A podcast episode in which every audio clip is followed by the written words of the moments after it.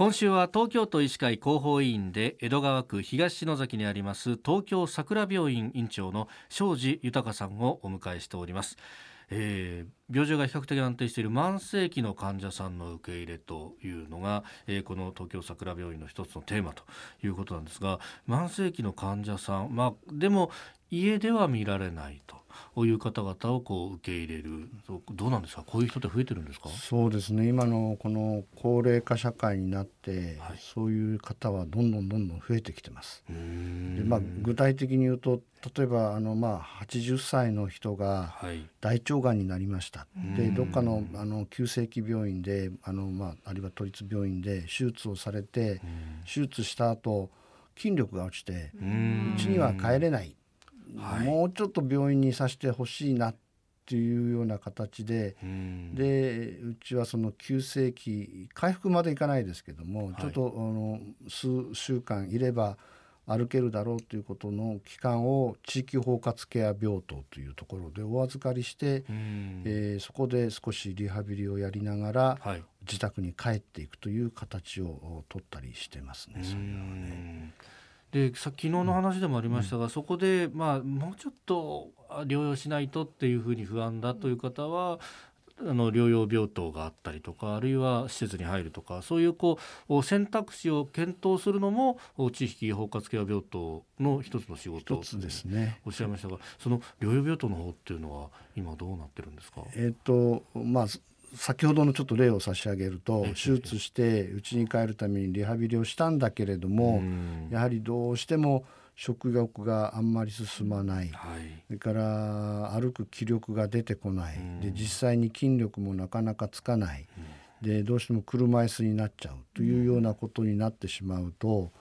家族がもう自宅ではなかなか見れないということになってしまうんですね。はい、そうするとじゃあ次どこ行って生活してもらおうかと。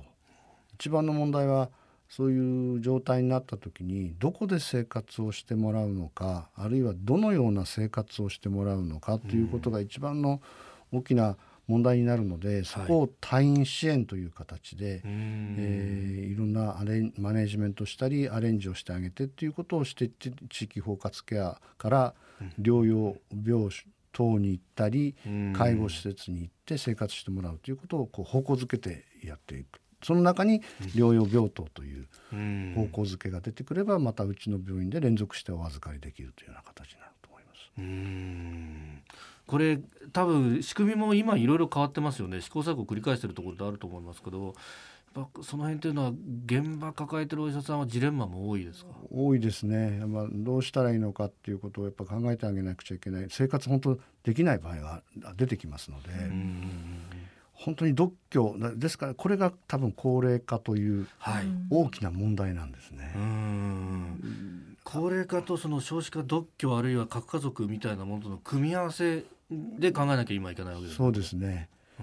これからもうどんどんどんどん問題が大きくなっていくと思います。それからもう一つその高齢化の方たちって全く全部が健康なわけではないですので、はい、健康ってまあ健康といって言葉はちょっと定義がものすごく難しいんですが。あの病気がないわけではないということなんですね。でどこかしら不安かかって何か持ってる。心臓の病気があったり腎臓の病気があったり、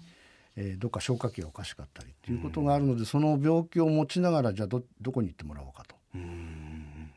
いやうちはあの病院ではいろんな科がありますよね、はい、あの急性期というところは。ただ慢性期は科ってないんですね。全ての病気を持ってる一個の人という形で、えー、まあ、お預かりしてどこの道どこの最後どういう生き方をしてもらうかということを考えていかなきゃいけないのは多分慢性期の役割でそこが難しいところですよね。